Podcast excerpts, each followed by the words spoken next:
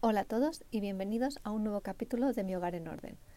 Hoy quería cambiar de tema, va en relación al tema del armario, de los muebles donde guardamos cosas, pero en este caso quería tratar el tema de los cajones desastre.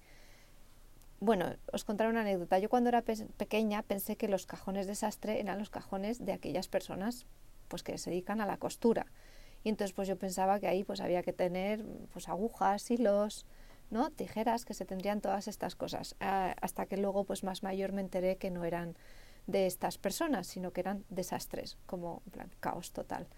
Eh, imagino que pues no te lo crees hasta que de verdad tienes en tu casa efectivamente no uno ni dos, sino varios cajones desastre. A nosotros nos pasa que tenemos cajones más o menos, mm, digamos, con desastres temáticos. Podemos tener en la entrada o cerca de la entrada un cajón de cables desastre, están todos los cables un poco tirados, tienes cargadores mm, donde pues vas conectando el cable que sea, pues igual tengo algo relacionado con el móvil, distintos adaptadores para cuando antes había distintos móviles cada uno con su adaptador, ¿no? Ahora ya están más o menos unificados. En fin, que es un desastre mm, pero temático eh, entonces también hay que abordar estos, estos desastres temáticos porque claro, cuando todo, todo el mundo en la casa tiene solo un tipo de cargador para un tipo de entrada en el móvil, pues no tiene sentido mm, tener 25. ¿no? Entonces creo que también hay que prestar atención, aunque parezca que está todo clasificado y ordenado, también hay que prestar atención a, este tipo de, pequeños desastres. Luego, pues otro cajón desastre que tengo, mm, que seguro que, que nos pasa a todos, es el cajón de la mesilla. Aquí podemos encontrar desde marcapáginas cuando lo que tenemos son ebooks o e-readers, perdón.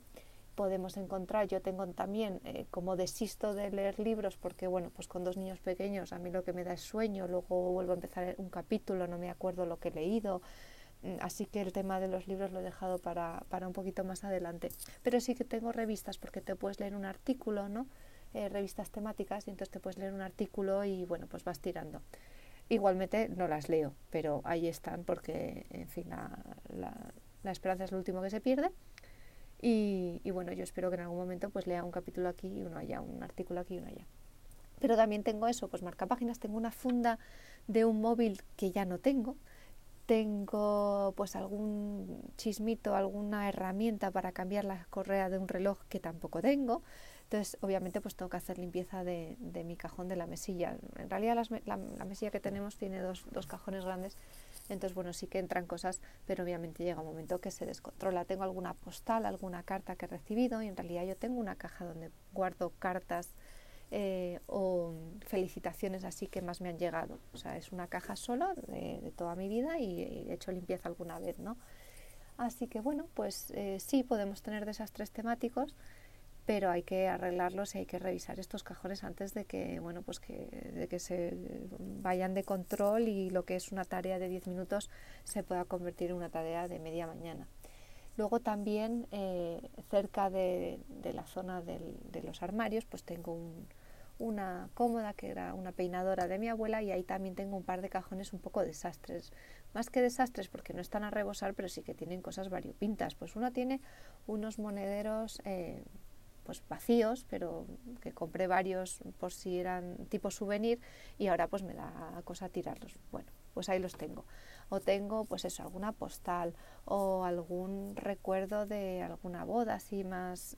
Es verdad que no me voy quedando con todo, pero eh, sí que tengo alguna cosa así más especial y es que tampoco tengo un sitio donde juntar todo eso y debería. Esta es otra de mis tareas, intentar dar un repaso a todos estos eh, cajones desastre añado la palabra temáticos porque no son puro desastre, no son de estos donde hay pues una pila de un tipo, otra pila de otro, un lápiz sin punta, ¿qué más nos podemos encontrar en este tipo de cajones? Papeles, alguna facturilla de alguna cosa, de, haber llevado el coche a lavar, yo qué sé. Cosas muy raras, la verdad, aparecen ahí.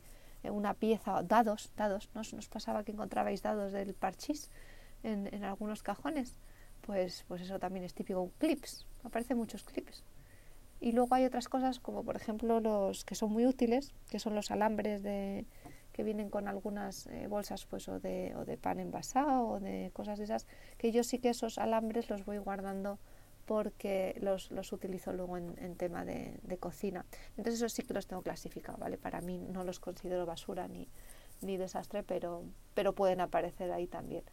Así que si tenéis uno de estos mm, que son de verdad puro caos, os invito y os doy mucha energía para que lo abordéis, para que, os metáis con ellos y, le dediquéis un tiempo. Y a los que tengáis eh, desastres temáticos, pues os invito a que o lo vayáis clasificando, pues si tenéis uno de cables, intentar ir juntando los cables, poner una gomita para sujetarlos alguna cosa y poner separadores, que siempre es muy útil para separar, pues ya sean cables, los cargadores eh, y distintas, eh, bueno, pues distintos accesorios ¿no? de, los, de los móviles, de los aparatos electrónicos. Así que en la mesilla nosotros hemos hecho uno muy sencillo con una cajita de cartón pequeña y unos em, tubos del papel higiénico, de los cartoncitos, y lo que hacemos es que eh, doblamos los, los, cables y los metemos mirando hacia arriba para saber qué entrada tienen, ¿no? para saber de qué son.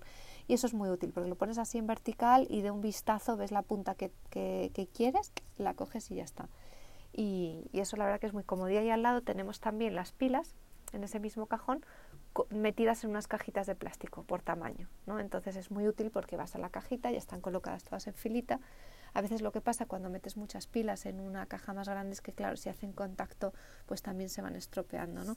Entonces, eh, esas son dos técnicas que tenemos de clasificarlo así, con, con materiales que todos podemos tener en casa y, y, que es muy útil. Y lo de las pilas igual, una cajita pequeña que no se toquen, que entres todas en, en horizontal y, cuando se vayan a utilizar con niños nosotros acabamos comprando pilas recargables porque es una ingente cantidad de pilas las que se utilizan al cabo del año y con pilas recargables y nada más que un cargador adaptable a, dos tamaños pues nos apañamos bastante bien y teniendo siempre un destornillador a mano. Nosotros tenemos uno en la entrada y otro cerca en, las habitaciones cerca de los juguetes de los niños básicamente.